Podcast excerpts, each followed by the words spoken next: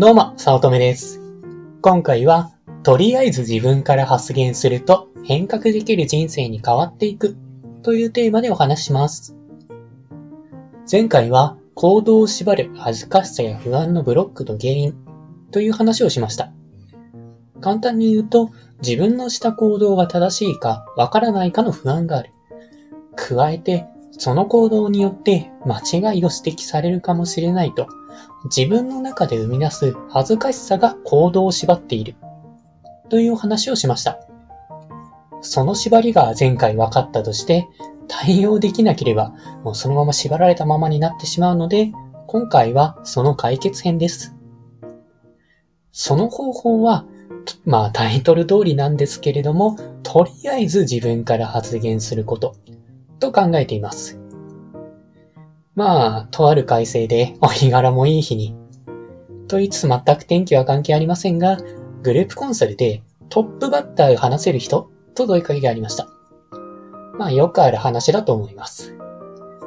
で、えーその問いかけに対して自分も含めて誰も手を挙げませんでした。まあ、前回話した通りですが、まあ、みんな一斉に目をそらして誰もやろうとはしない状況ですね。これは正直アグレッシブな人が一人くらいいないと、ほぼほぼ起こる毎回の光景だと思っています。この沈黙って微妙に嫌な沈黙です。なんか、誰かが話さなければいけないことは分かっているけれども、誰も話すことができない。まあ誰も先陣を切りたくない。もうそんななんか、もうみんな困ったみたいな感じですね。で、まあその沈黙は少しして破れまして、こういっ、まあ、その主催者の方ですね。その方から、こういった場で真っ先に話せる人こそ成功する。という話を聞きました。まあ、正直理由は忘れてしまったんですけれども、まあ、率先していくのがリーダーとか、最も目立つという理由だったと思います。先陣を切った方がいいと、頭ではわかりましたし、その背中を押されていると思ってはいたんですけれども、どうしてもためらって先陣は切れませんでした。結局、その回では黙ったままで、順番が来たら話すと、消極的な形でした。次の回でも同じで、その次くらいで、ふと、意見を求められたとき、真っ先に話せる人こそ成功する、ということを思い出しました。まあ、ある種の典型かもしれません。あるいは、なんか微妙に変わりたいけど変われない。そんな自分にやきもきして変えたいきっかけを探していたからかもしれません。なら、手っ取り早くやれることだし、今日こそは真っ先に話してみよう。何も話せないかもしれないけれども、あるいはテンパってしまって、頭の中が真っ白になってしまって、もう恥ずかしい思いばっかりでどうしていいかわからなくなってしまうかもだけど、とりあえずやってみようと。ということで、とりあえずやると決めてやりました。まあ、そして本番、周りの人を気にせず、とにかく真っ先に手を挙げて話し始めることになりました。正直、手を挙げる瞬間というのが一番緊張しましたが、それでもやれば意外とできるものでした。普通に話すことができましたし、こう場の流れを作り始めた。話し始めてその場の空気を作ったような感覚があって、ああ、これはやってよかった。いやーもう本当にホクホクしました。それから、まあ多少の負荷というか、緊張していても、とりあえず自分から発言するということをしています。こうやって、とりあえず自分から発言していると、いつの間にか自分が変わっていました。周囲を気にしなくて、挑戦するためのハードルが下がった感じがあるんですね。この音声を取るときも、初めの頃って精神的に嫌なのか、やりやり始めるまでに時間がかかっていました。この感覚がわかるかは微妙なんですが、仕事でも、ちょっとやりにくい仕事があると手をつけるのが遅れませんか？自分だけだったら申し訳ないんですが、何かブロックがあって、掃除をしたり、なんかあるいは本当にどうでもいいブラウザを最大化最小化を繰り返したり、なんかやる気にならないというか、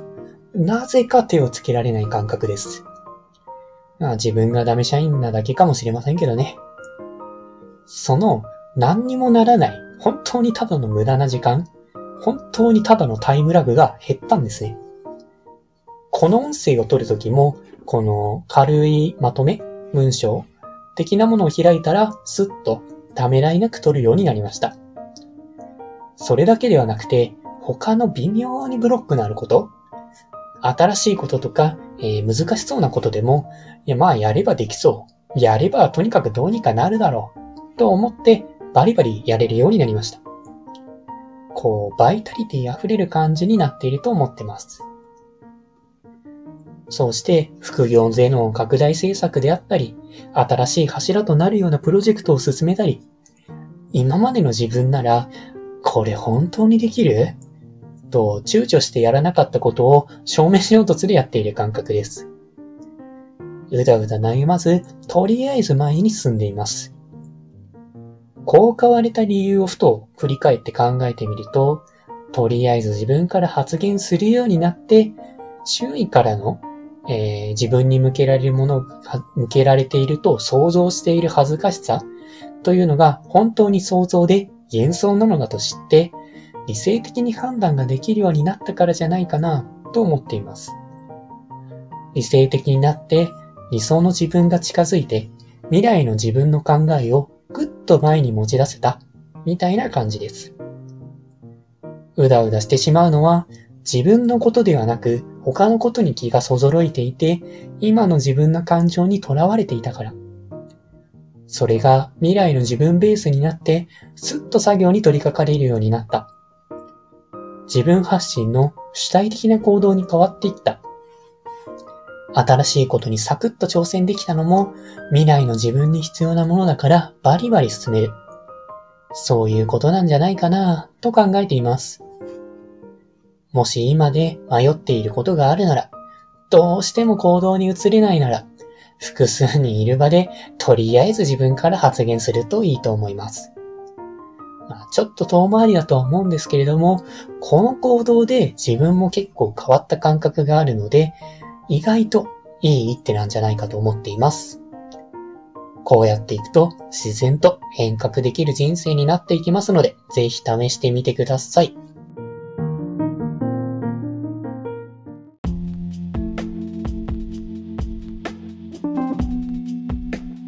今回も最後まで聞いていただいてありがとうございました。もしよろしければ、いいねやフォロー、コメントをもらえると嬉しいです。